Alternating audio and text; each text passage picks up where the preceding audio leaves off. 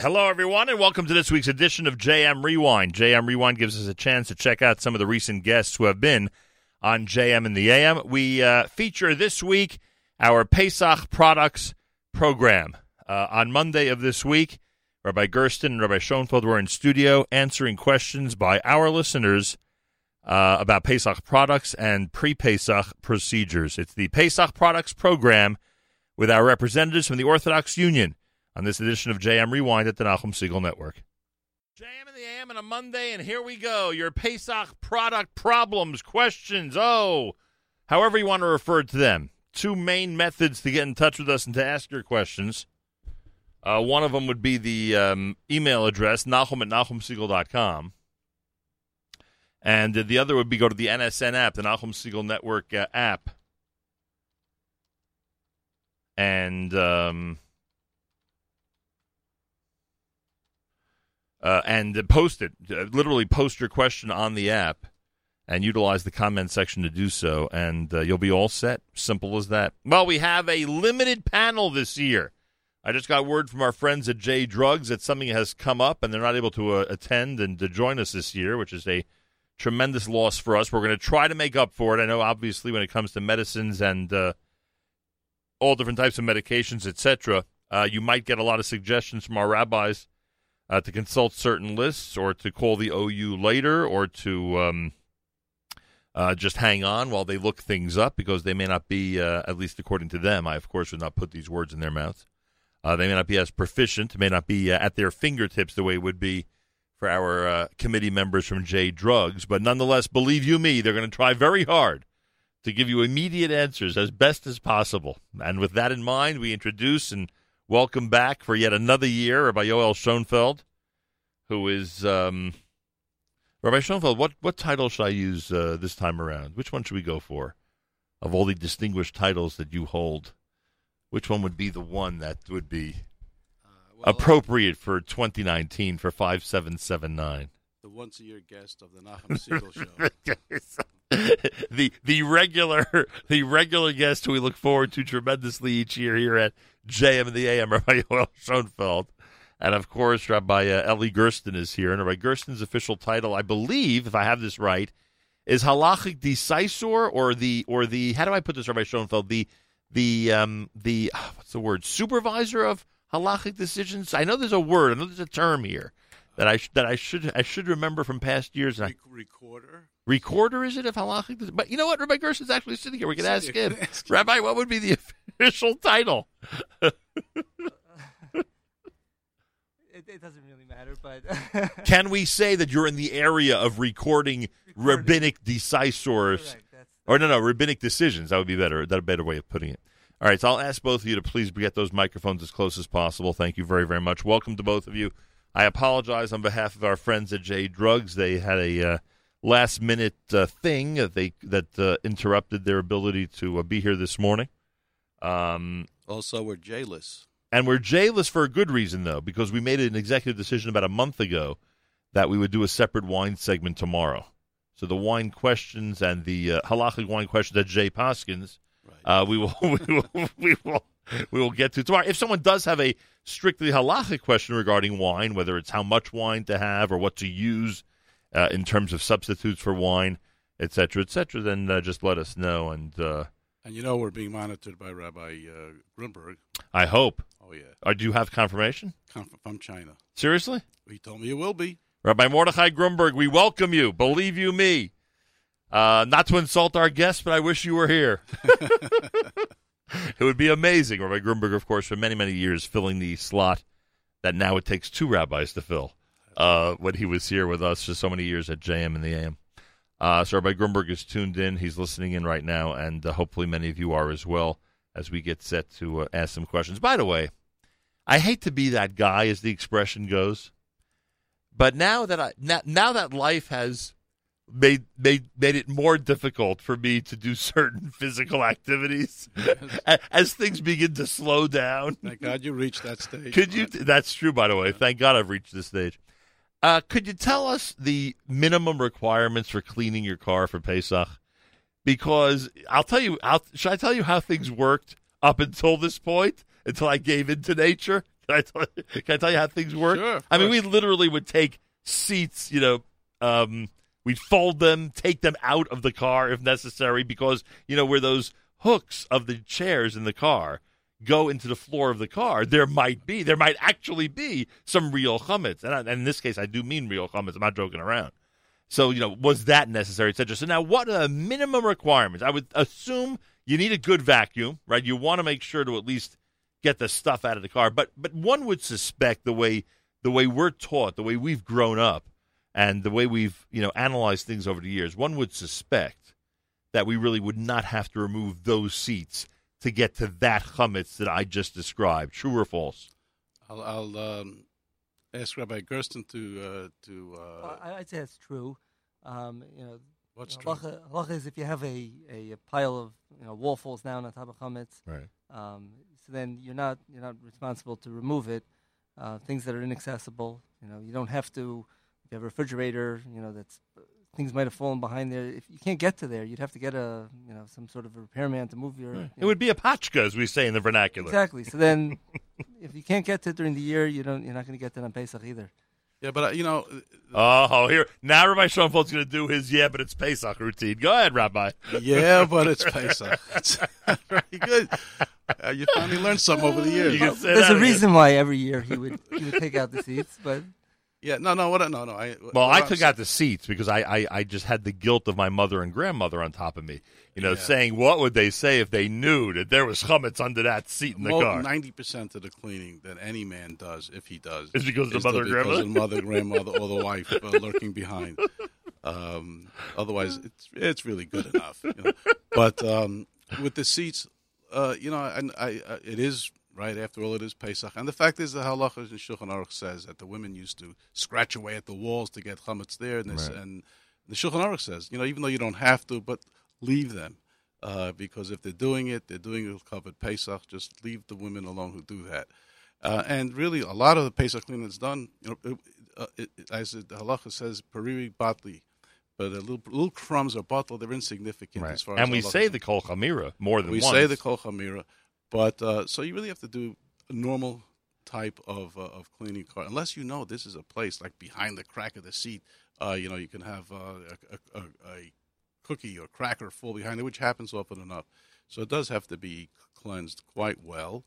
Uh, but if you know your car, and you know it's and who knows your car better than you who do? knows, right? And if you if you're not a, if you don't have uh, a lot of kids in your car often, it's pretty much a standard cleaning should do it. There you go. All right. So uh, Yeah.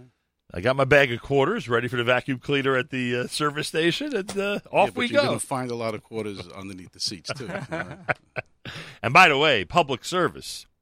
Listen to this show, and we'll tell you the best day to clean the car. Because Ray Schoenfeld, well, you can't. You don't want to clean it on a day like today. You don't want to be outside in the rain all day, right? Right. You want to you want good weather to clean the car. So we we keep a keen eye on when it would be the perfect day this week to clean the car. God forbid it rains every day this week. We're finished. It won't be an opportunity. But there's usually at least one day. Helpful hints. exactly. Yeah. Exactly. I will tell you how to get through this holiday. Trust me. Not easy, but you'll get through. All right. Uh, we've got a bunch of stuff overnight on our email, and we'll start with this one. Can I use this? Is listener Meredith? Can I use the water from my GE fridge water filter on Pesach?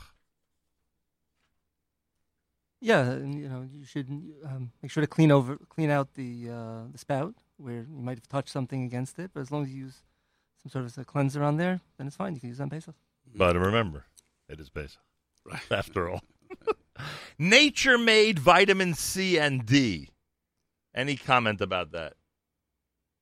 Th- This is where we're missing the. I know, believe me, we're- now, yeah, We're going to suffer by the fact that we don't have our representatives from J Drugs here. Well, more than that, uh, we have these little booklets that carry medications, vitamins. I, I would have brought it had I known uh, that they're not going to be here, but I guess something came up. Um, Well, apparently something came up at the last minute, yeah, But- that's what it seems. but I but I think we need to just prepare for these situations, uh, you know, and have a backup plan no matter what. Rabbi But, but vitamin C, and I'll, again, I'm, I'll just ask Rabbi uh, Gersten to confirm with me. But vi- all these vitamins, uh, vitamin C, uh, it's, it's, uh, there is a good chance that there might be some chametz in there. It might contain a citric acid. And citric acid itself can be of a chametz origin. If it's chewable, you really have to have a problem. You have to investigate further. If you swallow whole, much less of a problem as the OU says in, in the in the Passover guide as far as you know swallowing any kind of medication whole. Uh, Gersten, if you want to add to that, please do. Well, yes, uh, you know, in, in, general, when it comes to any medication that's a in pill form that you just swallow, you know, it's a tasteless or you know bitter pill, then those are not a problem uh, for Pesach.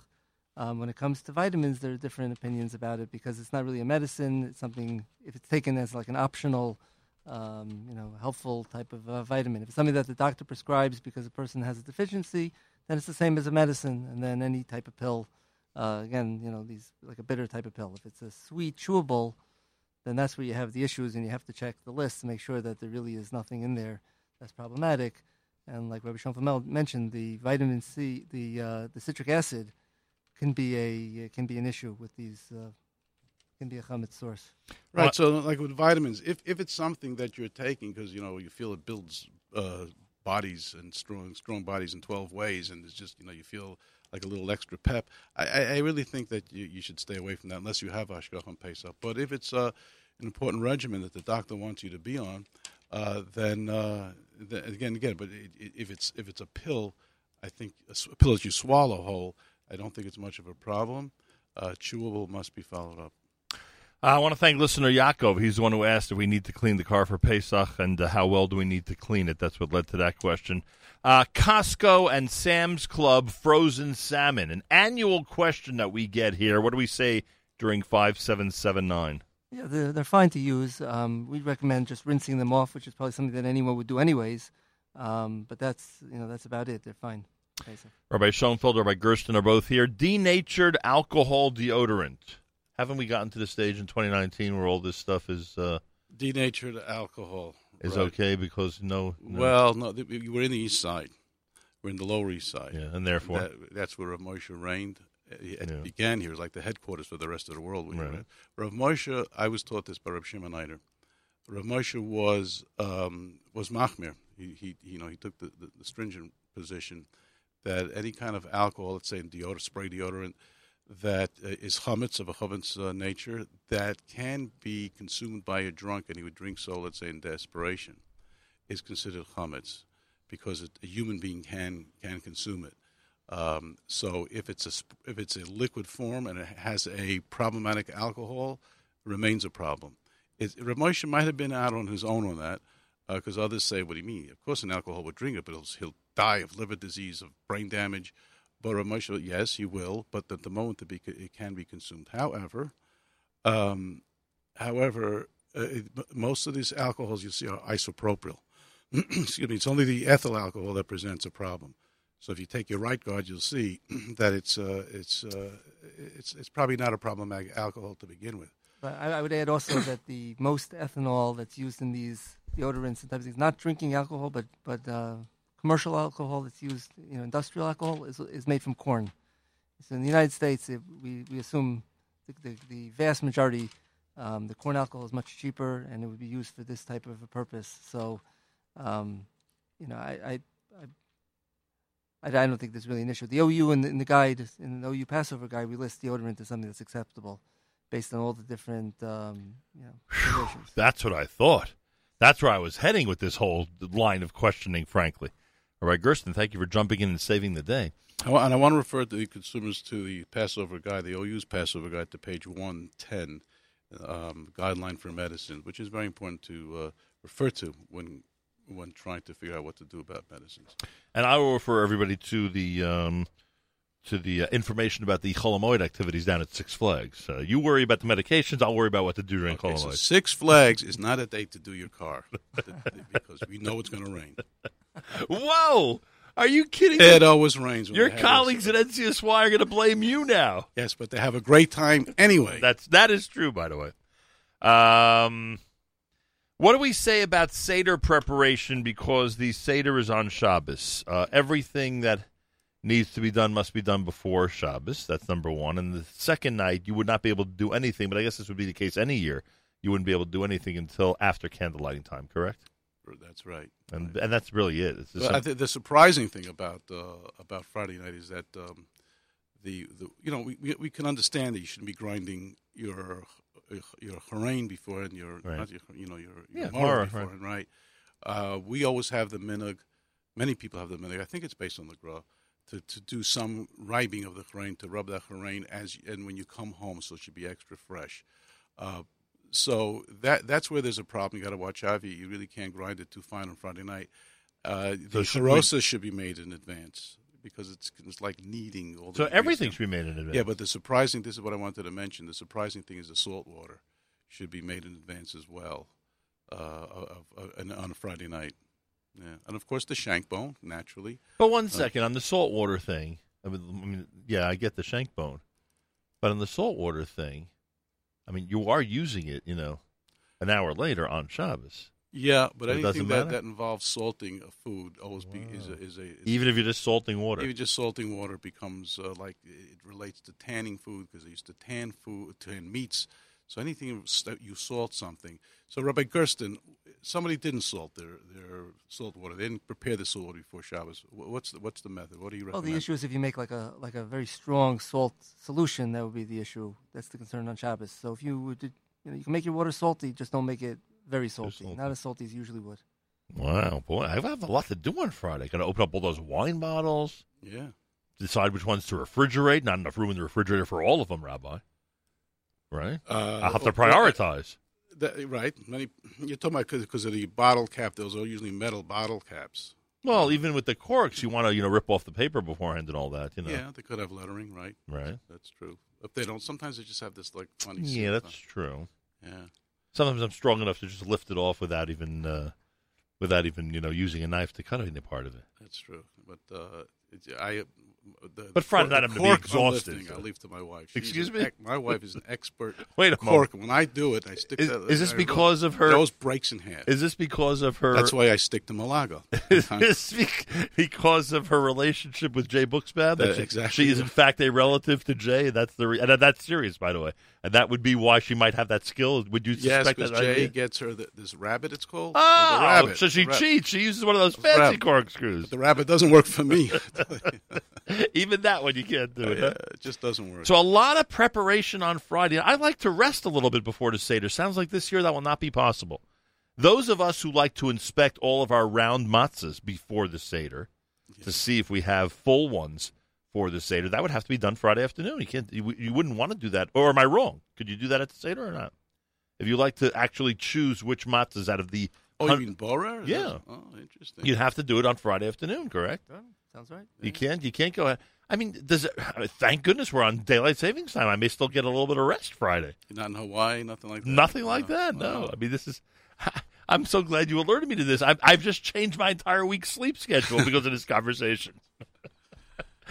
Can one use a? This is listener Michael. Can one use a steam cleaner to kosher a granite countertop or stainless steel sink? Call Perry Schoenfeld. She'll tell you what to do. good. But um, okay, I I I, I, will uh, get Rabbi Gersten's opinion too here. But uh, we we she just went out and bought a steam cleaner, and I told her I didn't even know what it was, to yeah. keep it on fifth. It it looks like an oversized um, kettle or something, and it has a spout at the end. You turn it. She bought she bought it online, and then it steams. It, it you see it come to the boil inside.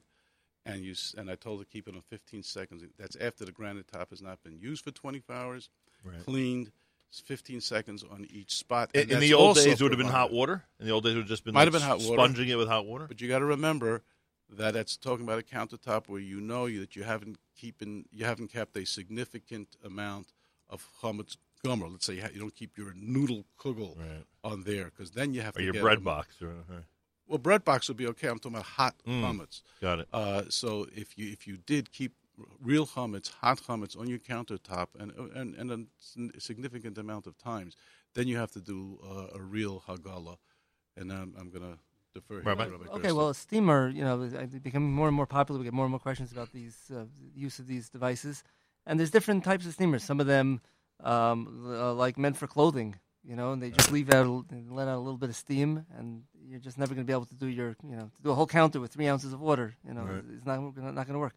Um, but they sell these, um, you know, much more, uh, you know, advanced uh, types. Um, you know, they're they're fine to use. The, the idea is you want to have uh, steam come out, and not just uh, kasha with steam, but this kasha with the water that is the condensate, the condensation from that steam. So you want that it should, um, the steam should, you know, get on all over the table, uh, all over the counter, and should uh, condense into water, and you should see boiling water on the surface of the counter. You Okay? literally can see it. Interesting. Yeah, yeah. water. co- What the stew that she has, the water comes out. You see that water. It, it gathers a water, a thin layer of Like a water. out. film. Yeah. Rabbi Schoenfeld and Rabbi Gersten are here. Uh, easiest ways to get us your Pesach product question is Nachum at NachumSegal.com, N-A-C-H-U-M at N-A-C-H-U-M-S-E-G-A-L dot com, or go to the NSN app and use the comments section, the NSN Nachum Segal Network app for Android and iPhone, and use the comments section. A listener, Ellie, plain frozen fruit with an OU, cherries, blueberries, etc. He suggests the Great Value brand that one buys at Walmart. Yeah, plain frozen fruit, as long as there's no other ingredients, are fine for Pesach. Uh, does nori need special Pesach certification? I actually saw it for sale somewhere. That's the that's for sushi cover. Yeah.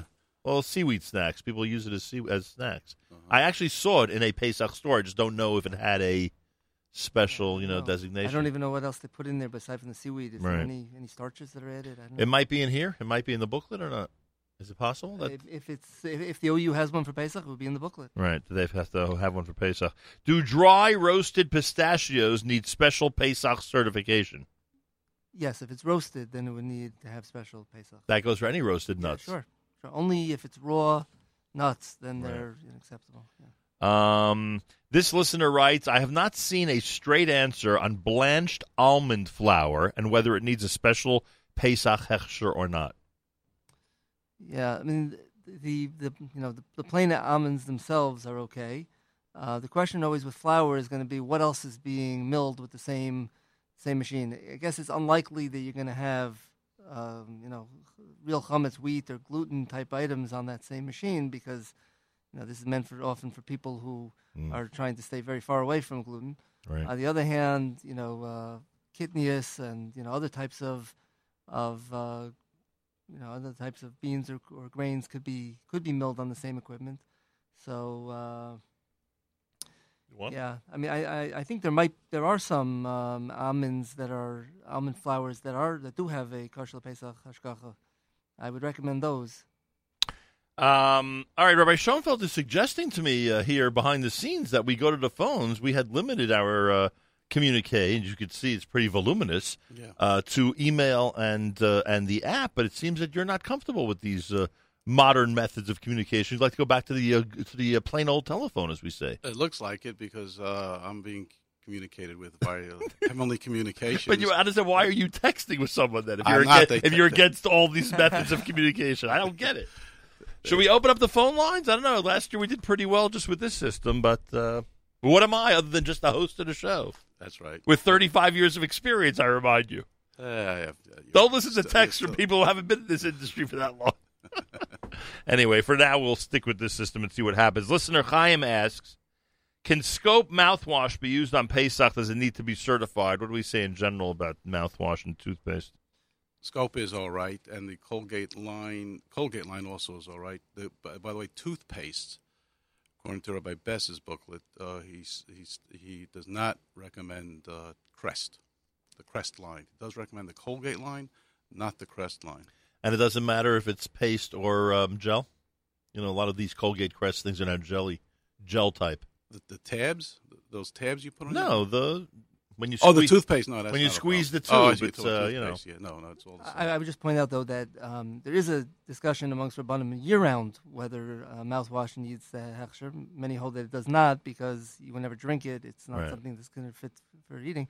Um, the opinion of Rav Belsky Zatzal was that uh, mouthwash should have a hechsher for year round because it has nice flavor and people don't rinse out their mouth necessarily with water to get everything out there. They'll swallow a little bit of it at the end, uh, and therefore he considered it to be something that um, is at least in minimal amounts is considered fit for eating.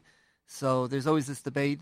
Uh, the same debate that applies year round would apply to Pesach as well. If you consider it a food, Right. so then you know if, if year round you wouldn't you wouldn't use scope, then obviously on Pesach you shouldn't use it either. If year round you use it, then really it makes no difference. You could use it on Pesach as well. Rabbi Gersten, would you mind confiscating Rabbi Schoenfeld's phone, please? Because it seems to be causing uh, agita problems here in the studio. I my my many many many fans are communicating with me. They're frustrated they can't get through. So, they want okay because so I have so many. For fans, Rabbi right? Schoenfeld's fans, the number is 212-529-4620. 212-529-4620. By the way, the fans consist of my uh, consist of my kids. Oh, that's it. That's the whole. That's the That's whole it. group. That's my fan There's nobody else. Uh, 212-529-4620 for your Pesach questions by phone, although it does seem that our listeners enjoy this system, and I don't blame them. Rabbi Gersten, uh, since Rabbi Belsky's passing, is Rabbi Schachter the lone rabbi? Not a criticism, just people are curious about behind the scenes. Is he the lone rabbi who's making the most important decisions now in the kashrus department? Well, he's the he's the main posek now for the OU. Uh, there are when either he doesn't want to answer, or there's the you know the OU is looking for um, you know a consensus of opinions on a certain matter. Uh, there are other rabbanim now that the OU has relied on. Um, one of those rabbanim is Rav Asher Weiss, Oh, right as well. He's sure. yeah, um, uh, Rabbi Genack, the the uh, Mhm. CEO of the you know head of the kosher. He's probably communicates with him uh, almost on a daily basis. You know, different issues that have come up. Um, and the uh, and then there's another posek also of, of Mordechai Gross, Hmm. uh, another uh, big famous posek in in Bnei Brak, and he also uh, we've sent many shilas to him as well. So we can conclude from this that it takes many men to replace Rabbi Absolutely, sure. Uh, 212-529-4620. You're on the air. Good morning. Good morning, that's me. Yes, what's your question, Oh, please? okay. I'm old fashioned. I do like the phone. So I did Morning, Rabbi text you about um, the tea. If you don't like wine, if you can't drink wine and grape juice, all the years I was told I must do tea. Is that so? Someone who will not be able to drink either wine or grape juice, should they just not participate in the drinking of the four cups, or should they have some type of alternate liquid? Right, so that's called Chamar Medina, which means a socially accepted uh, drink, coffee, tea, coffee, tea, um, uh, maybe uh, uh, Coke. Uh, some people have to stay away from sugar. It'd be Diet Coke with the OUP.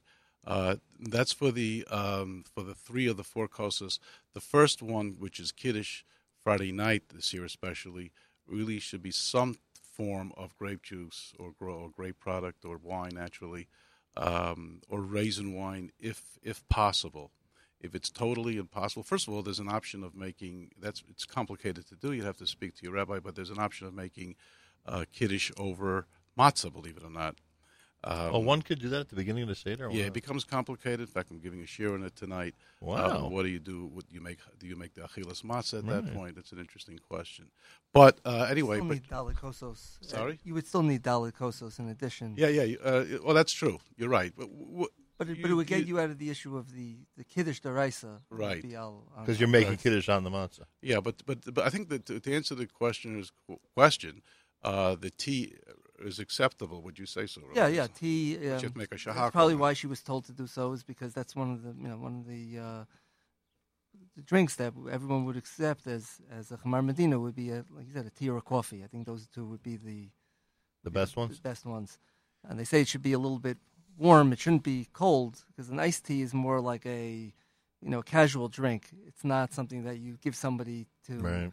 You, know, A you sit guest, down, a guest. You know, it should be something, but it shouldn't be too hot either because you have to drink enough of it fast enough. You have to drink the revius, the uh, or at least the rove of the revius. You know, the majority of the cup should be drank in one, you know, in one sipping. Now, um, because I was not aware of this until you mentioned it, tonight, shiur about possibly making kiddush on matzah.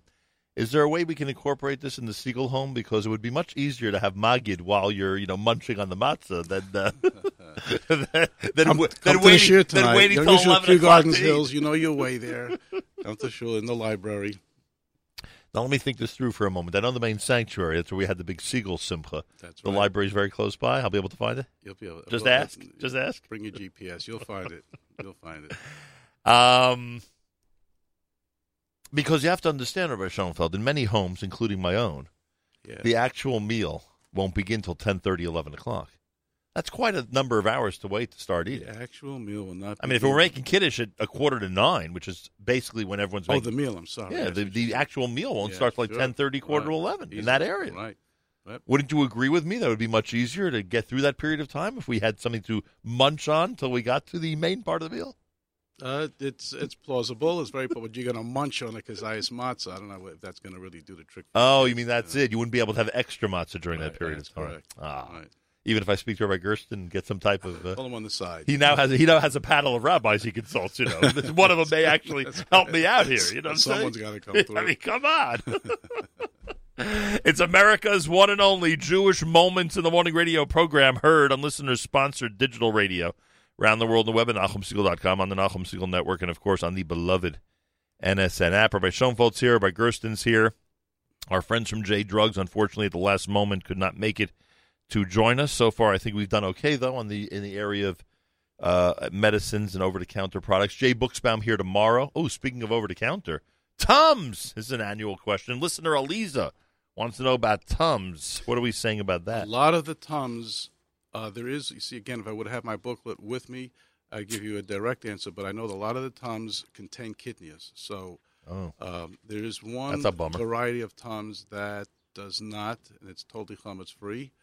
Um, and I'm sorry, like I say, I'm sorry, I just don't have that in front of me. I wasn't ex- expecting to answer these questions. But You uh, know, now off- then, there, then you have to run into the issue. Well, uh, can you uh, overlook kitniyos and because you have some kind Right. of an issue? you know, off the air, Rabbi Gersten recommended a uh, an actual Kushla Pesach Tum like product. Could you imagine? We're in 2019. There's an act, according to Rabbi Gersten. Yeah, there's an- makes a a uh, Tums alternative. Rabbi Schoenfeld, could you imagine? What would, our, what would our ancestors leaving Egypt have said if they knew that there would be a Tum-like product that's Kushla Pesach? Unbelievable. I mean, You're they- they- speechless, they I see. would- You're Babish speechless. It's amazing. Well, well, well, well, I don't. What, what is the brand of this thing called? This Adwe product? What do you mean? It's under the name Adwe, Adwe. according to Rabbi Oh, but, no, but what's it called? It's Oh, I guess antacid, I guess. yeah. Yeah. It looks in a similar bottle. They, you know, they Come make similar on. looking. It's that traditional American antacid type bottle. You know, I see. Okay. you've seen those around.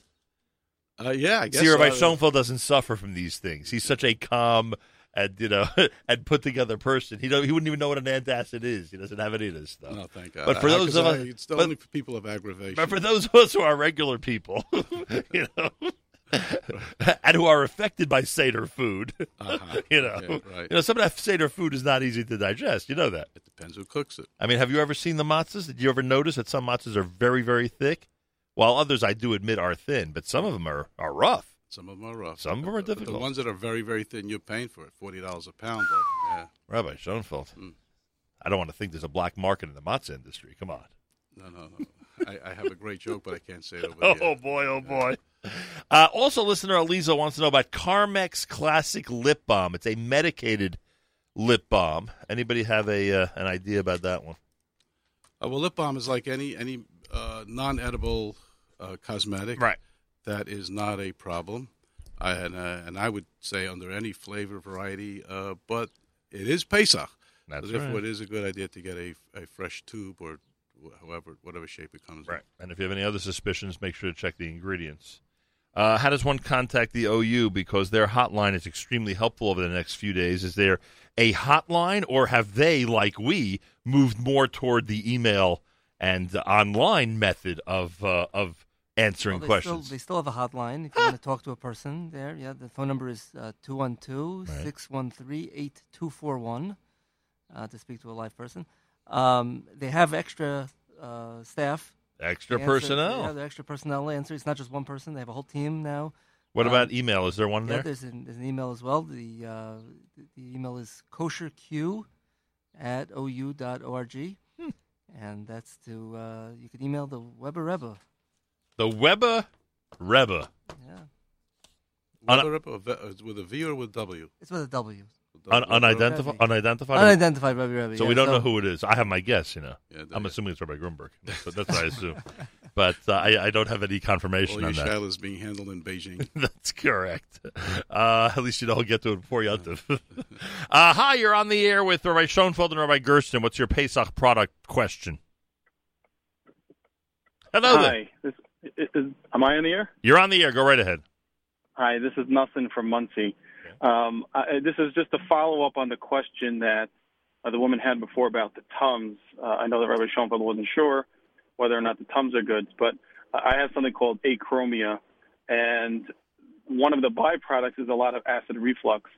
So instead of ta- I usually take Tums, but instead of taking the Tums, can I take a, a, a swallowing pill like a, like a Zantac, one of these over-the-counter Mm. pills? Are those are, are those good enough, or do they contain kitnius, or is it okay if I'm swallowing it anyway?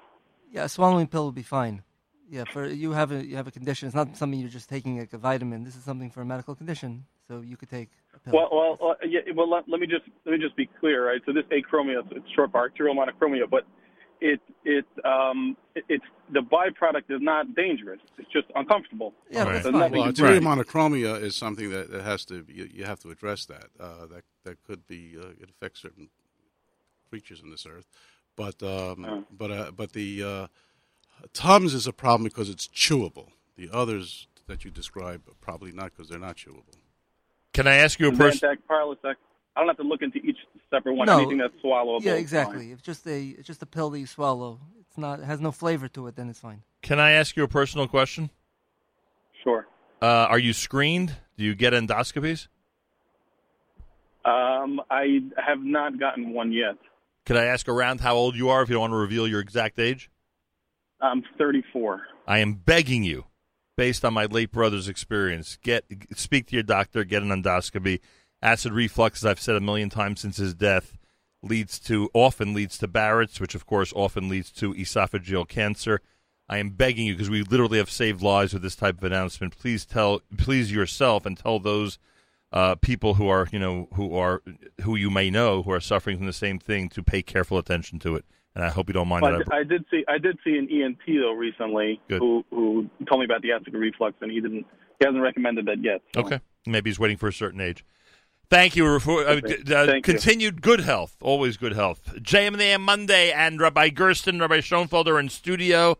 Email address, Nachum at NachumSegal.com, Nachum, N-A-C-H-U-M, at Nachum Segal, N-A-C-H-U-M, S-E-G-A-L dot com with your Pesach product questions. You can also utilize the NSN app. Go to the NSN Nachum Segal Network app for Android and iPhone and comment away. And here we go. Now we go from some of the emails to the app. Um, what is this? Oh, Metamucil capsules. Rochelle would like to know if they're kosher Pesach. Again, we're working a little handicapped here, but from what I do recall about it, Metamucil, Metamucils are all okay with the exception of their wafers, which actually are chametz gum, but the capsules should be no problem. Listener Yitz wants to know if on Pesach one could buy coffee at a 7-Eleven. Yeah, I would not recommend buying it at a you know. Yeah. Yeah, I'm surprised he even asked the question, frankly. Yeah, because on, on Pesach we know chametz is even even b'mashehu, even you know any, any amount, or even if the even if the uh, the kli is an Eina ben yomo, it wasn't used in 24 hours. A lot of the leniencies we have throughout the year don't apply on Pesach. So, you know, if they wash the it together with something chametz stick, Or, or Then- decaf coffee may have been cooked Oh, that's in the a good same point, way. too, De- yeah. decaf could be real chametz. Do you know that there's certain people? I mean, I, I have to. I'm. I am now going to believe the person who told me this. Uh, there are certain people who will not who will only buy poultry um, if, in fact, those chickens uh, were eating non chametz for the previous thirty days before they were shechted. Have you ever heard of this or not? I've never heard You've of never heard of that? That. The, that the birds have to be kept cow. on a chametz-free diet yes, for 30 you days. I've I actually heard No, of it it- before this person told me that. bird I just couldn't. eaten, believe- but the barn that they're in has to be kept chametz-free for 30 days. I, I've never heard of it. The bird itself can, can, can well, one second. What do you mean? What's the difference? I'm, I'm No, confused. because the barn we're we're concerned that you have chametz in your Right. possession. So you have so in well, order, you clean that like you clean any clean- area. Right. So but the but you try to make well no with, if you if it's more than thirty days we assume that the chickens found that chametz. after Ah, that- After that, then you really have to get out there and scrub. got it. Yeah. But you've never, you were a Gerson. You never heard that? no. But I wonder if this goes back to the time when you know th- th- they used to cook the chickens together with the you know, with Innards, yeah. the innards, and the you know the Shulchan Aruch talks about people finding on Pesach a kernel of grain inside the inside this you know innards of the So it's not as crazy as I thought. But yeah, but nowadays it's all removed. You're just buying, Right, you know, correct. Yeah, you're not going to find any chametz. Yeah. So it's not paper towel crazy, but it's it's it's still a little bit crazy. Paper 212 529 4620. You're on the air with our rabbis. Good morning. Um, is this me? It's you. Go right ahead. Oh, good morning, Nachum. Uh, good morning to the Rabbonim. Uh, I have a little bit of an unusual question, uh, not so much about a product, but about working uh, with chametz um, on Pesach. Wow. Like Lamashal, I wouldn't work in a store that sells it, but I recently um, got a job during Ben as an assistant plumber in Bensonhurst, and and a lot of the times the pipes or the things that you're cleaning out, you come across mamsh chametz gamur. And and I wanted to know if like maybe that's uh, something that you know you should be machmir. You know, I don't know. And just I never Like literally not holding it or touching it, or like just moving it or something like that. Yeah, because this I, goes I'm being, back- I'm, it's, I'm I'm I'm being nana from it. Right. You know, Well, you're working. Lamash, like I'm making parnasa from. Well, it. one I mean, let, let's see what you the, know if the saying? rabbis agree that you're actually being nana from it. Go ahead. What would you think? Being Nana, the assistant plumber here is being Nana from. Well, because he says he's making money from working with chametz on Pesach. I know it's a well, yeah, but, stretch, uh, but uh, but it is an interesting thing that he brings up. But uh, it also I- reminds me. I know yeah. you're not going to think there's a comparison here. It also reminds me of the of the famous baseball stadium episode that happened to me, Which was what? which is when the neighbor at the baseball game asks to Pass the- please pass me that hot dog and bun from the vendor, Uh-huh. which is the tradition, of course, at a baseball game. What's And he- the hana that you're getting at? I don't know, but can you actually hold chametz? Is it a kinyan? And Can you like? i- Is there a problem with it? Can you have in mind that I'm not being conated and I'm just passing it to someone else? Like, wh- what would you do? Lamaisa, what would you do? You're sitting at a game, yeah. right? You're sitting there, or you're sitting. I, I would pass it. You're not. You'd pass it, right. It's not yours. It's yeah, that's what I it's figured. Kemsa Shalak. It was It's just so it's uncomfortable. You know It's- what I'm saying? yes, like it's it's just uncomfortable. uncomfortable. You are holding a piece of bread Right. That- on that is Pesach. true. That What would is you say to this gentleman? To this gentleman, I would say you're not being. You couldn't care less. Uh, What it is, right? You couldn't care less what it is, and uh, assistant plumbers. Also, even if it's need every- it's it's destroyed chametz. It's it's chametz you would never use. No one could be really. He said said use the word nana, but no one really could be nana from it anymore. I guess the question is more like a like a plumber I rotze. Akron, Ohio. Well, okay. Say? Rotze- no, the, the question is rotze b'kiyumo, that you that you benefit somehow from the fact that the chametz is clogging up the pipe. I guess that's what got you the job. but once you got to the job, now you're happy that it should go away. You know, Right, you're not really right, right. rotze b'kiyumo anymore. So uh, I don't think there's an issue either. In, in This might be the question of the year, by the way. That's- this is this year's question. That's a great one. That's a great one. Thank you so much. Thank you.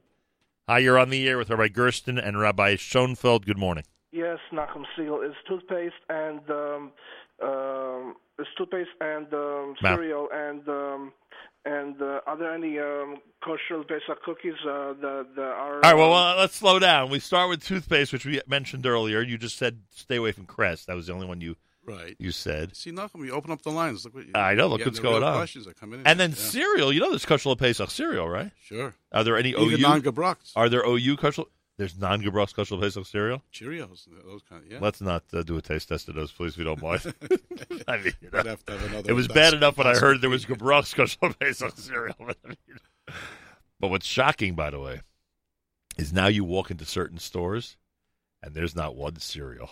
There's an entire aisle of different cereals. And I remember when the first one came out, it was like a, this revolutionary concept. By the way, I got a note last night from Mendy's restaurant. You ready for this?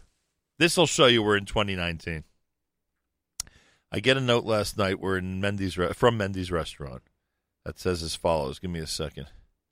Um, oh, can't find it right now. Oh, here it is. We're doing something revolutionary this year. Mendy's restaurant is open for your eating enjoyment during Chol Hamoed with a full line of steak, chicken dishes, salad, soups, and a full line of sandwiches on kosher for Pesach rolls, buns, and breads. I mean, You we know- always you know, joked, I- I we always you, joked about A this. A guy came to me a couple of years ago. Yeah. Not Pesach related, but it relates to this. Right. And he said he had this new invention that you have a switch that can turn lights on and off on on Shabbos. Like you do it, uh, you know, all these. Oh, grumma, grumma this, grumma that, You right. turn on the switch, you got lights on on Shabbos. Not the swivel things, the kosher lamps. You know, they, so uh, he asked me if I, if I would give my haskama to it. And other rabbanim did, and they regretted it. I said, "Listen, I'm not really." I'm They not, regretted I, I, it? yeah, Seriously, seriously, yeah. even though it's halachically mutter. Yeah, but they caught it. They realized it just wasn't right. So thi- when this guy came to me, actually, I think at the time he was he was a member of my shul, and he's like, "I have a turn a switch uh, that turns on the lights off on Shabbos, and it's all what the give me all the technology, and would I back him up on that?" And I said, I'm not, you know, I'm not a, a techie kind of guy. I don't know the technology, so I can't for that reason. But for more important reason, I said, why don't you invent a switch that you turn on Shabbos and you turn off Shabbos? So no more Shabbos. Do what you want, and because you, you're destroying the whole atmosphere of Shabbos. And um, now when it comes to these rolls and sandwiches and everything, what should I tell you? Are they mutter? Yes. Is this the Pesach that your bubby knew? I don't know. But are we required to have Pesach like our bubby did? Um, Like, is, are are our kids missing something? Well, look, if they have we have Diet? Coke on our tabletops. That's Uh, not what our bubby uh, did. I uh. remember when the revolutionary syrups from Kedem came out. Raspberry That's syrup right. You can add to your seltzer. That's right. Wow, we got something we can put into the seltzer. Uh, So you maybe know, you're just being an old fashioned guy, I am. I am. An, I definitely. I, I am an old-fashioned uh, fuddy dud, but uh, you know sometimes fuddy because Rabbi good. Gersten's house is full of kosher Pesach rolls. In fact, he makes kiddush on the kosher Pesach roll. That's, that's right. He's a revolutionary type. Uh, Rabbi Gersten, do you also have this? Uh, I don't want to use a strong word, but do you have this aversion to the kosher Pesach bread products that we just mentioned? Well, you know, um, we we bake our own in, in our house. It doesn't exactly look like a roll, but you know, Right, our you make own, believe. Uh, make believe. It's like mun. you make believe you're eating we have bread. our own uh, you know, version of. And by the way, try to eat it within cookies. five minutes of it coming out of the oven. otherwise, otherwise, forget it. Ain't gonna last too long. There's no in, in our house. It doesn't it doesn't look like the year round, so I don't think we have that problem that it you know doesn't. Anyone's going to confuse it with the real thing. yeah, that's true. By the way, that is true, Rabbi Schoenfeld. No yeah, one's. well, you have bagels. People have bagels and pizza. This Yeah. is all part of it. I'm just saying. It's a- They it's a- actually have bagel pizza for Pesach. I they saw do. that. I mean, that's they, that's they, insane. They, they do. Rabbi Gersten, do you uh, actually shop for uh, kosher Pesach cereal, or you uh, you and your family avoid that for eight days? Yeah, we're not into the. You're not a uh, big kosher Pesach cereal. Not the cereal. Yeah. Yeah, I see. I've turned you off to it over the years with my attitude toward, toward the kosher Pesach cereals. I better be careful. There's some people in this audience who probably, By the way, you remember a thing called lady fingers? yeah, you know why they're not called lady fingers anymore. Now, right? now, now they're either called fingers, Right. or yesterday I saw baby a fingers. called L fingers. That's good. L The fingers. new L word. I I could tell you off the air the story behind that. Yeah. It's insane, but whatever. Hi, you're on the air. Good morning. Yes, Nachum Segal, our medications kosher uh, for Pesach. Well, we're going to go through specific medications and and find out from the rabbis uh, if they're kosher to Pesach. Our listener Shane D says, as per the OU, diamond shelled walnuts don't need to say kosher for Passover. I bought the one pound container with an OU, and the canister says manufactured on shared equipment may contain peanuts, wheat, soy, etc. Isn't that a problem? It's it's not a problem. The fact that it says that on the you know they're they're talking about for allergen purposes, um, you know airborne particles, things like that. Um, you know, it's like saying, well, my matzah was made in the same place that has flour. You know, and there's airborne flour. So you know, yes, it's true there is, but it's all it's all before Pesach. Um, you know, it, obviously buy them all before Pesach. You shouldn't. If, Right. if it would be made on Pesach, that would be a different issue. But it's bought before Pesach, so that's it. It's you know, it's like it's not there. It's Do you get concerned sometimes that some of the dairy products that are not quote unquote kosher brands, meaning, you know, national brands, you're concerned sometimes that there's stickers on them that say kosher Pesach as opposed to it actually being printed on the label Stickers used to be the biggest fraud. In, in- Fraud? years back, they used to take. Uh, you go back. I'm talking about the 1950s, 60s. Uh, it- many people will tell kids who were kids at that time. I got hired as a job in the, in the grocery. Uh, take soda and just slap one kosher Pesach on it. uh, Kosher Pesach labels. So why do they still tolerate it in the dairy industry? So no. So, however, with the OU's policy with these stickers, and uh, is that if you can, you can put a sticker on it, but it must identify the product and the and the year. So it'll, you know, if it's uh, it might say Norman's or something. I don't think Norman's works with stickers. I just threw that out. But well, uh, that would be a, a, a Jewish brand. I'm talking Right. about, you know, a cottage cheese, for instance, that's, that's a national brand, not a Jewish brand. You would say that the sticker has to say kosher for Passover and the year 2019. and, and and the year and the brand. The actual brand also should be on the sticker. Yeah. Aside from it otherwise, being you could take a sticker from anywhere, and Right. just slap it on. I mean, what's common is to use like new bottle caps, the same bottle, like the Coca Cola and things like that. They'll just put on a yellow cap, Right. but that's not something that you know people would switch. You know, that's something that is, comes from the manufacturer. Nachum, allow me just to clarify something. I, I don't want anybody to walk away with the opinion that I, I that I'm upset with what Mendy's doing with the sandwich. I'm, uh, I want to make that clear. I'm not. The OU is, is sanctioning it, So obviously it's good. Um, I'm just saying it's my you ask my personal The opinion. on it. spirit of Pesach. Spirit- Pe- yeah. People get that. Yeah, okay. It just you know, That's I'm the not- same I'm thing as removing the seats from the car. right. Uh, but I'm not, you know, uh, casting any aspersions on on Mendy's or anything like that. It's just that's my personal approach. And if somebody would like to enjoy a kosher Pesach roll over Pesach, hate You likely are not going to go in that direction. First of all, I, I we don't eat gebrats. I don't know if you could make that stuff on potato, uh, potato starch alone. I don't know. Who knows I what you can do? I think you can. Amazing things they do with potato starch these days. I think you can. Yeah, yeah, could be. You don't eat gebrochs. No, Interesting. nope. You, know, you know what you're missing? Gebrats. yeah, we are missing it. You do know. Matzah brai. You do know what you're missing because on the eighth day you eat it. That's- so, that's very So true, you're reminded about what you're This year, missing. the eighth day is Shabbos, so it Right. doesn't help us too much. Right. Very Except we can put a little matzah in this chicken soup. Boy, oh boy. The problems we have. Kirkland frozen blueberries. Listener Shane D says for Pesach, based on what you said, Yeah, if they have an OU fruit, as long as there's no other ingredients. Just, and it has hashgacha. yes, correct. Um, By the way, an interesting Shiloh, Nachum. Um, I know I'm interrupting you, no, but please. okay, but is can you with your eruv tavshilin, which is the second days, can you cook? Number one, in Israel, you have a question: Can you cook kitniyos for for Shabbos? Right. because it's no longer Pesach there. And I guess we can have the Shiloh, a uh, Nanga with the Eruv Tavshilin. Can we cook um, matzah, uh, matzah brai for Shabbos to cook it, the Gebrachs for Shabbos using the Erev Tavshilin? I would probably say no, because if you if we cons- those who don't eat Gebrachs are probably considering that it's a Safek Chametz, what gives you the right to make a Safek Chametz on Pesach. I would probably On say Shvi. Shal On Pesach. Shvi Shal Pesach. So, uh, but so that's just uh, it's an interesting shot. The kidney shot is dealt with. In, So that means that if you walked over to my house on Achron Shal Pesach and we had made matzah and Shvi Shal Pesach, you would eat it. uh, yes, yes, that's, That's true. Yes, that's true because you made it better. Right. Except one caveat: I don't eat in anybody's house on Pesach. But you do the eighth day. Don't you go to someone else's house? uh, the eighth day could be. A, Yeah. yeah, it could be. eighth day, that's the whole probably. thing. Yeah, that, yeah, that, you, you're that you go to other people's homes. Right, you know. right. I think you're right on that. I mean, after seven days at home, you want to get out, and you know, and explore the rest of the Pesach world. Celebrate with matzah, right? I mean, I mean, you know how it is. The really good candies and everything, they, they're broken down on the eighth day of Pesach. That's That's true. That is true. The ones that are questionable to eat the first seven days. That's right. I remember growing up. Save it for Achron Shal Pesach. So, You know, as, right. as, as if, you know. Yeah. Um, is it permissible, listener Faggy asks, to use and purchase a diffuser, which is a home fragrance device, on Pesach?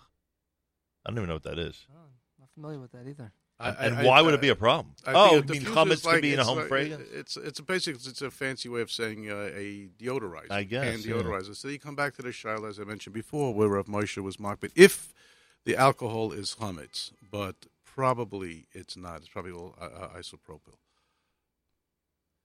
Someone asks, listener Devora asks, can a bottle opener be used? I don't know what she means by that. It probably means a chametz bottle opener. Says, Pesach? uh, Does have to be kosher Pesach.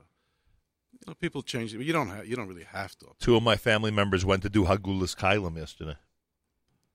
We're here in the east side. Flatbush. I mean, they went to Flatbush to do it. Somebody told me they went to do Haggalas Kalim in Queens, and their everything that they put in there, they were, uh, they were I guess late in the day. Everything they put in there came back filmy, greasy from the Haggalah, and they were asking me, is, does that mean that? Let's say all the chametz came off into the pot and into the Haggalah pot, and now I got their chametz uh, coating my my bechers. Um, and I, you know, it's sort of like yeah, but it's in other words, it was it was a whole burnt. day of usage. So everybody's stuff just came off of their kalim, and now he's saying, "Am I absorbing their stuff, their chametz grease, onto my kalim?" Which is a you must have gotten a lot of rest this weekend because you're asking some amazing questions this morning. Well, this was not. It's a busy holiday for rabbis. It definitely is. Wow. I, I, I, Rabbi Gersten, would you agree? I told him that it's really okay because it's, it's first of all probably not ra'uy l'achila, and also it'd be it's just was bottle boiled, and everything. Right. Mm-hmm. Yeah, but that's what he told me. Came, came back greasy. I'll tell you my Hagulas Kailam uh, situation.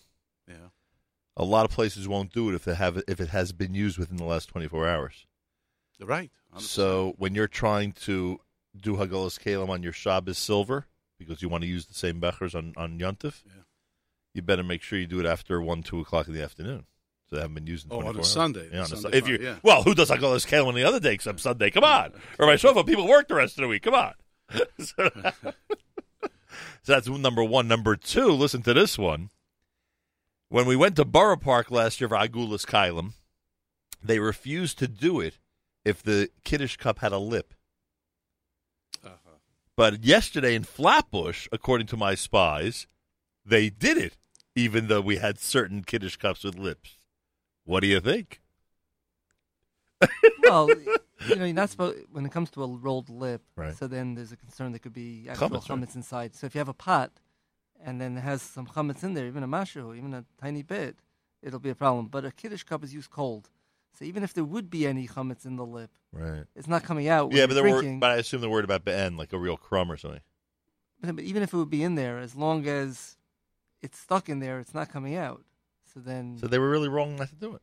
well, you know, it would be a chumrah. They wouldn't want to, you know, they probably have a policy. We don't do any rolled Right. lips across the board. We don't know how you're using this. you know. Especially the two modern people from Manhattan. Yeah, but if it, but if it's a kiddush cup, really, it's not. It's not. You know, we- people don't use it hot for kiddush. It's just Right. cold wine that's put in there all week long. Well, I'll get them next year. I'll be, I'll have heated grape juice next year on the Shabbos before Pesach. I'll show them Rabbi Schoenfeld. I'm just kidding, of course. By the way, we have something coming up in, in two years that uh, is going to probably require a longer and extended stay for the two of you here in our studios. In two years, Shabbos is Erev Pesach, Oh wow! Oh, one of those. 2021. Uh huh. Then the next time after that is 2025. And you know what the next time is after that? Uh, yeah, go ahead. 2045. Really? All those And years? that explains why. 'cause I remember this as a kid. I think it was 1950 and the 1970. There were like 20 years in between. When I was a kid and this happened, I think 1974 was the first time it happened when I was a kid. When this happened, uh, um, and that we did not realize as kids that it's possible that for that to happen. That there's such a case, and a lot of our kids and grandchildren, Meretz Hashem, will have the same situation where they will be introduced to something that they never lived through before, which is which is Shabbos Erev Pesach. So it's interesting. Wow. There's forum written just on that topic. Right, correct. It, it's complicated. My nephew in Israel, when we went uh, to Israel either two or three Pesachs ago, had no clue that there was such a thing as a second Seder.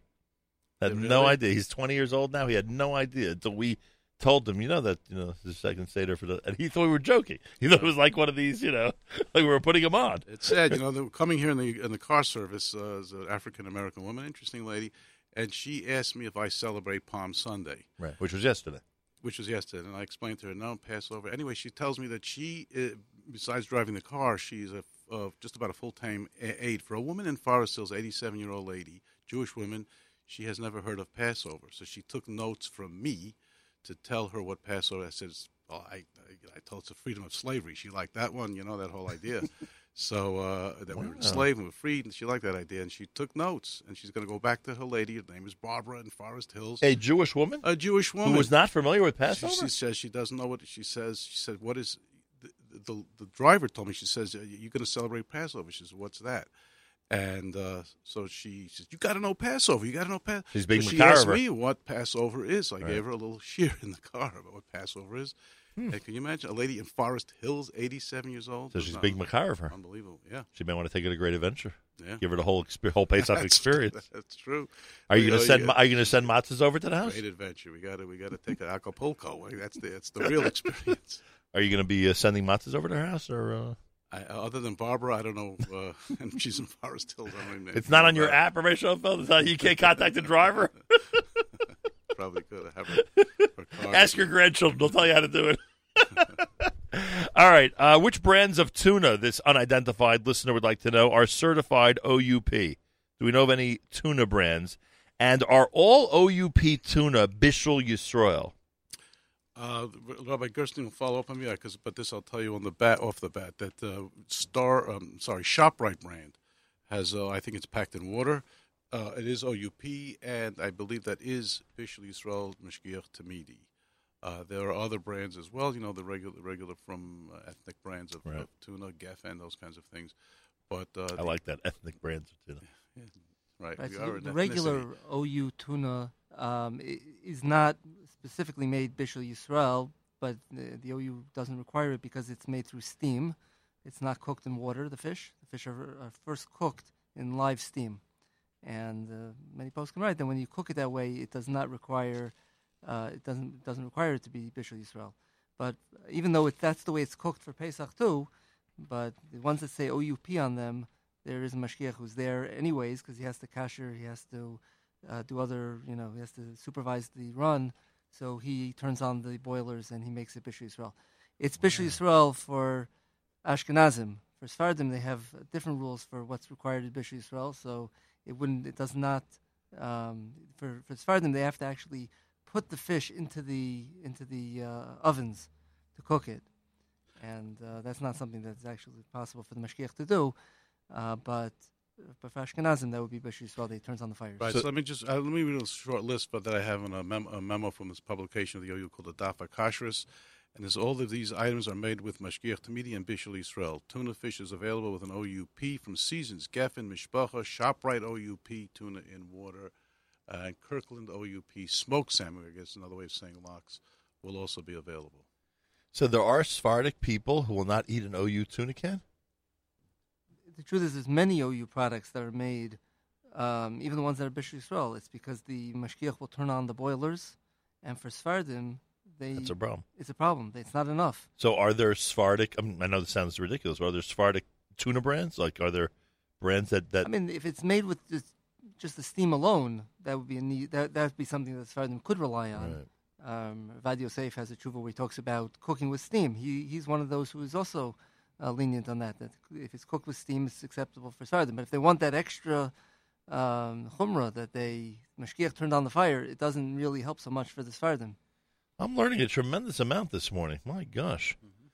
Uh, listener Devora has a follow up. She says the item is called cork pops. It's air that opens the bottle. The person in the wine store said it could be used on Shabbos, but he's not sure if it's considered chametz if it had been used with chametz wine. Any idea?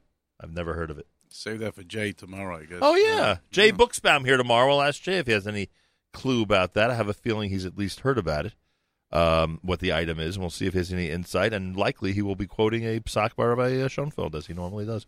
Um, listen, listener Sandy asks: Frida vitamins, vitamin D three, is it kosher Pesach? Uh, I mean, Frida does have a uh, a list of approved vitamins for Pesach. Um, Probably get that online these days. Yeah, yeah. I would guess. Check that out or take this phone number down because somebody on the OU hotline will be more than happy to follow up with you at greater length. 212 613 8241. Again, the OU hotline at any time this week. 212 613 8241. 212 613 8241. That will uh, be open all week long. Will that include Friday? Will people be there Yontif or not? They will have hours even on Friday. Wow. Yeah. Let's make them work till 6.30. Used to be Rabbi Grunberg's job. I know. He would be sitting there. Literally, he, he'd have the Seder in the office. That's After the last call, he'd go with David Mincha. Uh, 212-613-8241 or use the email address. Might be easier for you to get an answer. kosherq at ou.org. kosherq at ou.org. Benadryl and Mucinex for leg cramps. I'm assuming, again, that uh, if it's for medicinal purposes, If it's a pill, then Right. it'll be fine. would not be an issue. If it's uh, something otherwise, we strongly suggest you use that um, you use that phone number or that email address, and uh, and follow up in that manner. Um, we're using our app, the NSN Nachum Segal Network app for Android and iPhone for your questions. Utilize the comment section for your questions. And of course, Nachum at NachumSegal.com, Nachum at NachumSegal.com um, as well. Uh, this is a great question. This is a great question from a listener in Chicago. There's so much confusion about this. Does gluten free mean chametz free? There's so much confusion about Right, this. obviously, it doesn't because oats, which is one of the five species which could become chametz, Right. is gluten free. So you know that's something by itself that you have to be careful about. That, that the you know that, but even if it doesn't, even even you could even have uh, alcohol could be gluten free, even though it's made from wheat. It has to do with how the um, you know how the chemicals are broken down, and if there's no actual gluten left after the whole process, you know, you distill off and you end up with alcohol. It could be 100% chametz and be gluten free. You know, the impression is because we always say that that the Pesachdik menu is so friendly to the gluten free person. So the impression is that if it's gluten free, it's chametz free. But as you just explained, not not even close. You have to you have to be careful about all this. Great question. I think that that's a uh, that's something that uh, is a tremendous misconception. Listener Sema, pure avocado oil. What do we say? Um, there's a there is a brand that the OU is recommending. It's the, the chosen avocado oil, and uh, other than that, um, you know, it should have it should have an OUP. Well, here's the question, Rabbi Gersten. All cold pressed uh, oils that are not coming from kitniyos or something. We know that olive or extra virgin olive oil uh, does not need any special pesach hashgacha. But other cold, like we just mentioned, uh, Right, so- avocado oil, the, the- all other cold Right, any pressed. crude virgin coconut oil also the Right. OU has said is, is fine. And when it comes to the avocado oil, the only one that they've approved is that that isn't OUP is this chosen brand. Um, Nachum at NachumSegal.com and the NSN app. Use the comment section of the MS NSN app. This is a question that comes up every year. I mean, I know that we talked about previous generations. In previous generations, people would not sell certain types of chametz. These days, of course, with our storage capabilities and the uh, propensity we have to overbuy, people have, in many cases, a lot of chametz, canned goods, and other things that would be a shame in some cases to throw out, especially for poorer families who you know really could use that product after Pesach. Do, do we give any guidelines about what to sell and what not to sell still in 2019 or not? Absolutely. The uh, just give us a second while we look this up. But the OU has a list of what's considered chametz gamur. Oh yeah, okay, good. Page thirty-nine. What's considered chametz gamur? Now, many people don't sell chametz gamur. Many Rav Moshe felt that it was okay to sell chametz gamur, uh, but there are those who are machmir stringent on this, and they don't. So on page thirty-nine of the guide, you will find a list of uh, all kind of consumer-based products that are chametz uh, gamur and that are not. Rum is not chametz gamur. Rice Krispies is not chametz gamur. So you know, pickles is not chametz gamur. So uh, you you, um, But but but something like a filter fish yeah, is, gefilte fish is is chametz gamur right. because they'll put into it, you know, But if someone has a case of gefilte fish Yeah. that's chametz, It's, if you if you're not selling chametz gamur, then you yeah you gotta get ah, okay. In other words, they could sell chametz gamur, but if you're trying to be strict and not, then that would be in that category. Right. That's why the OU provides that list. correct. Um, all right, so keep that in mind, everybody, as you uh, get set for Pesach. Um, can baby bottles be kosher? Do I need new ones? We're always going to recommend, especially in this forum, that people buy new ones. Correct? Well, yeah, if you could afford to buy new ones, that's great. Uh, it's always, you know, uh, makes life easier. Um, in terms of kashering them, it depends how you use them. You know, if a person says, I only put milk in them, I only, um, you know, and they want to wash them out only in the in the bathroom sink, and they're going to give it only cold. So technically speaking, you know, I'd say clean them out well. They don't really absolutely need to be kashered. Better would be yes to kasher them. You know, boil boil them up in a pot. Should be a kosher Pesach pot. The bottle should be not used in 24 hours beforehand, and then you know you you kasher at least the uh, you know the, the top of the bottle, um, the part that goes in the baby's mouth. Um, you know, again, if a person puts it, their their bottles through the dishwasher together with all the chametz items, that would be more of a reason to kasher. If a person says, "I we just rinse it out quickly and hand it back to the baby," you know, that's so it depends how they use it in their home. Um, while we're on the subject of baby bottles, I guess this is a good opportunity to mention baby formula, which generally is kitniyos. The one restriction or the one guideline you always give is try to wash out that bottle uh, in, in a sink area, like a restroom, for instance, that would not be in contact with regular food items like a kitchen would be. Right, on page 108 of the OU guide, there's a list of infant formulas that have been uh, reviewed and are approved for Pesach. Uh, there's a pretty extensive list over here. There's probably about 50 different um, products. On the last page of the uh, Pesach booklet, whoa, what was that? On the- You're gonna echo. Wow. On the last page of the Pesach booklet, the Sfiras Omer chart. The OU gives you an opportunity to try to complete all 49 days of the counting of the Omer. Take it and put it on your refrigerator. That's the recommendation, right? Am I on the air here? There you are, Rabbi. Okay. Yeah, it's it's done very. It's a very nice chart. There you go. Really nice chart. And of course, join Rabbi Schoenfeld at the Six Flags. He'll be at the bungee jumping area. That's right. I'll be watching all you jumpers.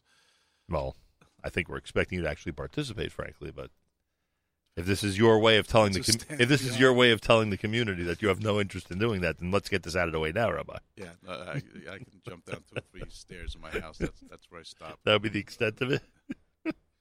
oh, oh well. I guess that didn't work out as well as I thought it might. I am going to a hotel, David says, that serves gebrochs and non-gebrochs. How do I deal with the kalim, since I am makbid on kalim as well? First of all, in the area of gebrochs, are, is there such a thing as being makbid on kalim? I don't know. Absolutely, There is, okay. Yeah. So he's at a hotel. Would you recommend just don't go to the hotel and stay home, or uh, what would you say? Um, you know, my wife's grandmother, she was known as Mrs. B, Mrs. Buxbaum. She was the cook for the Pioneer Hotel. wow. And, yeah, and went right through Pesach. And basically, the hashgacha rested with her. You know how it was in those days. Of course. Uh, now, so a fellow came in and said, to, I'm Mrs. Buxbaum, I want to know if this, uh, if your potato kugel is made with matzah meal, because if it's uh, it's gebrachts, I can't eat it. So she says to him, Mister, if you are careful about gebrachts, you shouldn't be in this hotel. Whoa. Because Mrs. Buxbaum let him have it, huh? Yeah, because if you're marked on gebrachts, it includes all kalim. Wow. And in those now today, everybody's every hotel says no gebrachts, no gebrachts. Right. Why? Because it, even though people are, are It solves eat the problem. but their Right. sons-in-law don't eat gebrachts, so they. Uh, Boy, but oh once boy. you mark on gebrachts, it includes kalim. Yeah. did the majority of uh, Buxbaum female members uh, speak with that tone of voice as uh, as Bubby did?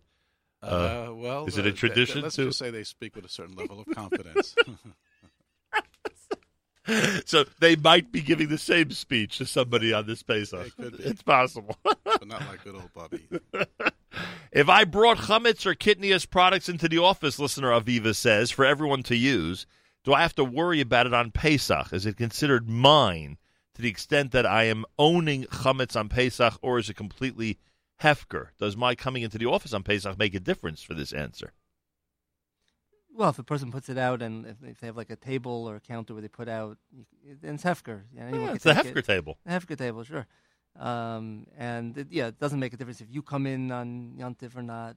You know, when you say your kol chamira, Right. you know, you say the.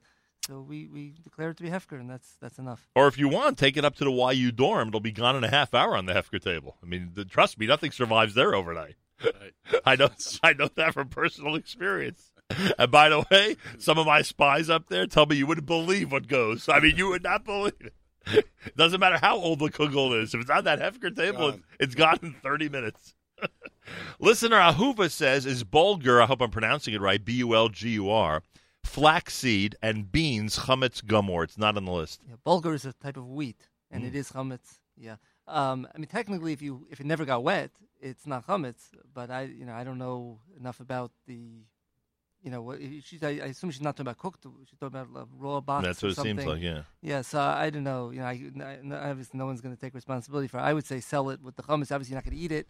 If you don't sell chametz gamur, then um, you know perhaps you should just you know throw it away. Um, what was the other example? What the other? Flaxseed. Yeah, flax seeds are are, are kitniyos, and beans are kitniyos. Right. What about poppy seeds? I've been asked about poppy seeds. I think those are also kitniyos. Kitniyos? Yeah. Someone asked me about sunflower seeds. Do we eat that as Also well? kitniyos. That no, is kitniyos? Yeah. Sunflower seeds. So, what nuts? G- give me the quick list of nuts we do eat on Pesach. Walnuts. Yeah, I mean, a couple. Of, do we eat cashews on Pesach? Almonds. Pistachios? Yeah, well, any nut you could really. Well, not nut- peanuts. We wouldn't. Okay, peanut isn't really a nut. It's a. Ah, it's a, a, legume. a legume. Yeah, but any any nut comes from a tree. It's not going to be. It's not going to be kitniyos. Right. In fact, even things like you know coffee beans, we get asked, you know, how, why isn't that kitniyos? Right. It's not really a bean. It's, it's just it's just a name. That's the way it's referred to. It's referred to, but it really grows on a tree. It's a fruit. and now, Rabbi Schoenfeld, before we wrap things up, your favorite topic, and that's pet food, of course. Uh, do you have to make sure that your cat food or even dog food is grain free for Pesach, even though you're obviously not eating it? Your pet is. What do we say about this? Well, we got to refer you. What? You mean in 2019 we actually have a real a list, a ref- a, a reference yeah. list for this? No more conjecturing or recommending that people make matzo meal products for their animals. 34. Or was it some consumer from Baltimore? Yes, I will ask her myself if he cleaned the fish tank. Be patient, everybody. We will get to it. Come on. Page. Uh, Don't you know how this show works? Page thirty-six. On page 36, we find out what? What to feed to our. full page ad. What to feed to the pets? Kosher Paws. P A W S. Wow. for good pets, bad pets. Um, the first only OU certified kosher for Pesach pet food for cats and dogs. Wow. No kitniyos, no gebrucht. Wow. So, uh, Unbelievable. no kitniyos or no cabrons. I love But it. the to be, I was, you know, let's say it's a, it's there. What should I tell you? The, the ad is there. The first some the first person told me about it, I thought they were putting me on. Uh, but It's really there. and It's, funny. there. But the fact is that um, kitniyos you can give to your pet, even if you're an Ashkenazi, you can give kitniyos to your pet. Gebrox you can give to your pet. There are a lot of your dog is a lot of hanor from kitniyos. But but if it if it does have meal in it, some kind of grain, you got a very serious problem. And if it has basa if it has beef Right. and milk, you got a problem year round. So you, know, you have to look into that. Do you think that this revelation will now uh, tip the scale in favor of the Gersten family actually getting a dog, or you have no idea if that's if that if this is going to make a big difference? You have any any, any idea I about think he'll be the first on his block in Passaic or, uh, to, to have. By the way, this rumor that I'm spreading may, may, may just doom the family now in Passaic. so uh, this may not be a, a, a, a, this may not be a game changer, but for those who have pets, it would be a game changer. You're saying? Yes, correct. right, correct. Also, the big question, as our listeners ask, because they have asked this for the last quarter of a century each Erev Pesach, have you cleaned the fish tank yet, Rabbi Schoenfeld? I, I have not. I what? have not. No, you I walked in here today not being able to report that that fish tank is clean for Pesach. Yes, it is, it is such an, a, uh, a foreboding job that I just push it off. And, well, you uh, get to it before Bedikas Chametz, at least. oh, oh for sure. That's for sure. You're wouldn't- I wouldn't guaranteeing that. those fish. You're guaranteeing the not. audience that you will Yeah, get to it It'll, it'll get done somehow. I don't know how it will get. Once it's completed, then you would feed your fish only kosher Pesach products, correct? Or non-chametz products, I would say. freeze dried worms. Right. Right, that's it. That's what they're going to have to survive on. Yep. And guys, if you don't Oh, like it, go to a different home. I have a right? frog. He's getting bigger and bigger. He Excuse survive- me? Yeah. A frog? A, white albino frog, plus a smaller little dark one. What does he generally eat? Other frogs. But he- So you uh, have no trouble with his menu for Pesach. No, no, but he eats whatever you throw him, and uh, Ah. he also releases whatever you throw him. So that's why the job is a little bit bigger this year. So this is a challenge for you. Yeah, yeah, a big. Does the frog have a name by any chance? Tzvardea. Excuse me?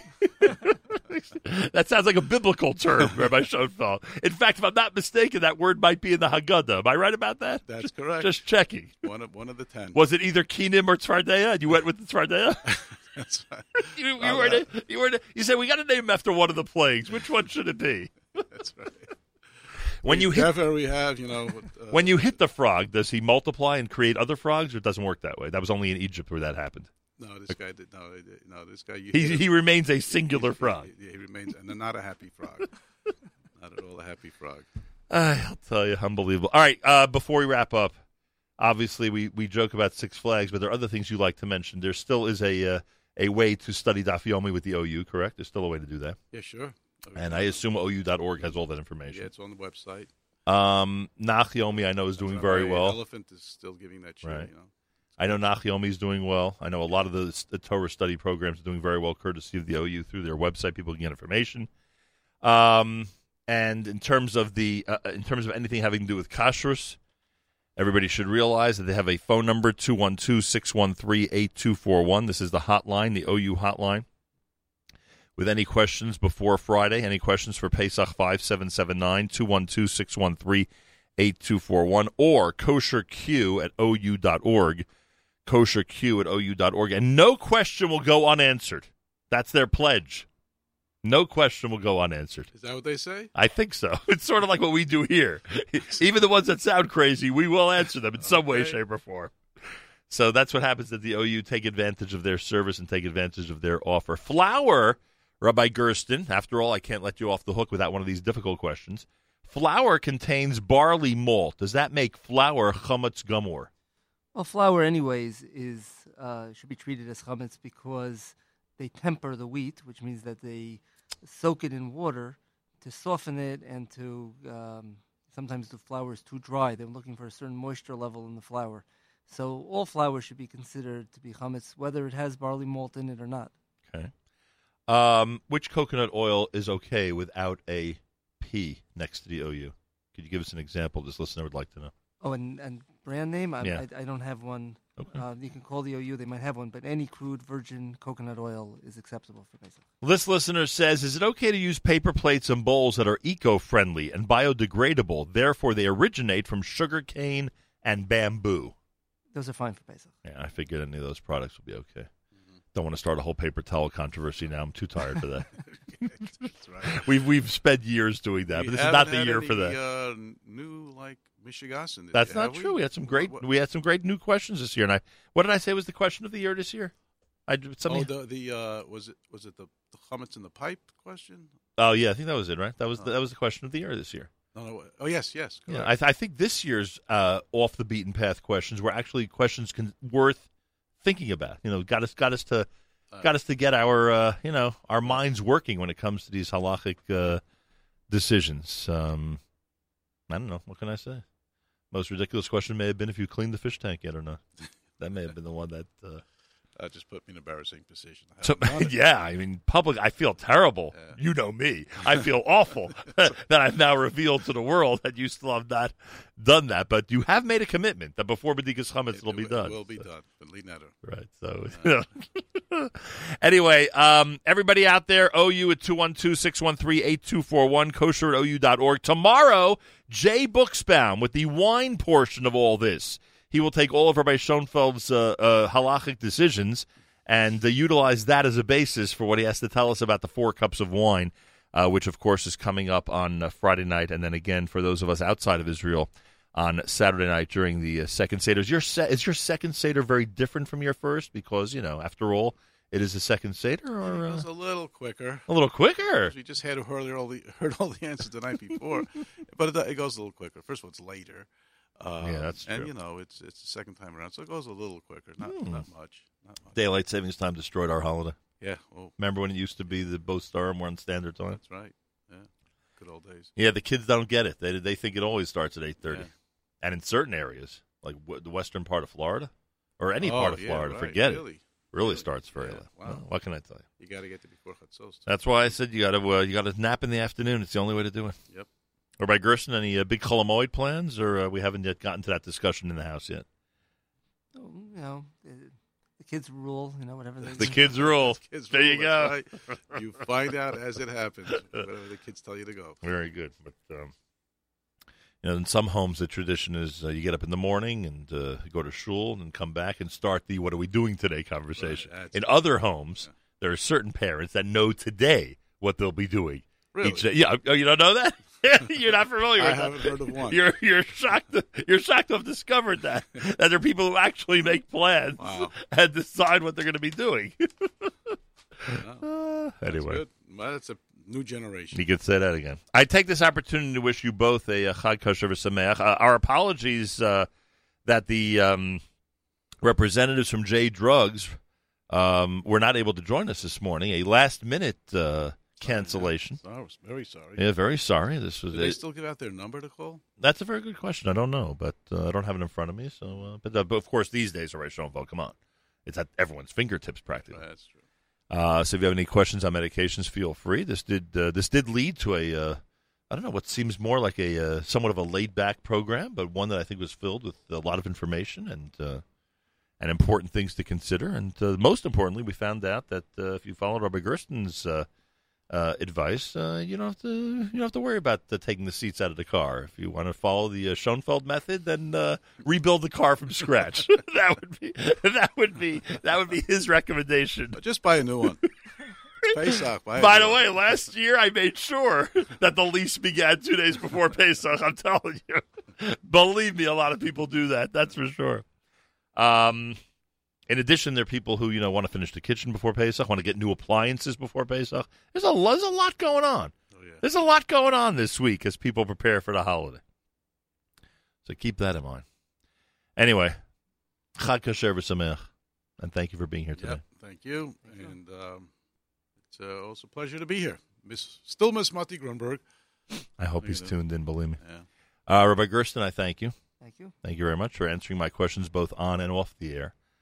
And for uh, making sure to give quality answers to all of our listeners on this Right. edition of JM. And I always promise the ladies of my Sunday halachic household shiur that I give a little special shout out to them because that's where I learn the most. And um, well, there will not be a shiur this Sunday. No, there won't be shiur. It hasn't been for the last two Sundays. People are Somebody- too busy. Somebody's got to take care of that house. People are too busy shopping and cleaning. That's right. That's how it works. Yeah. All right. Well, hopefully they're tuned in right now Yeah. and they heard their uh, Shout out. their shout out from you. Uh, a very special Monday. My thanks to everybody at the OU, the Orthodox Union, and my thanks to all of you for tuning in and asking amazing questions on our annual Pesach Products program at JM in the AM.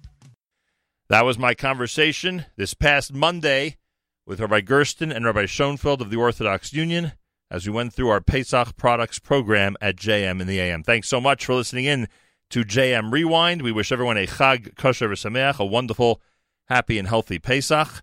And uh, don't forget to tune in next time for another edition of JM Rewind here at the Nachum Segal Network.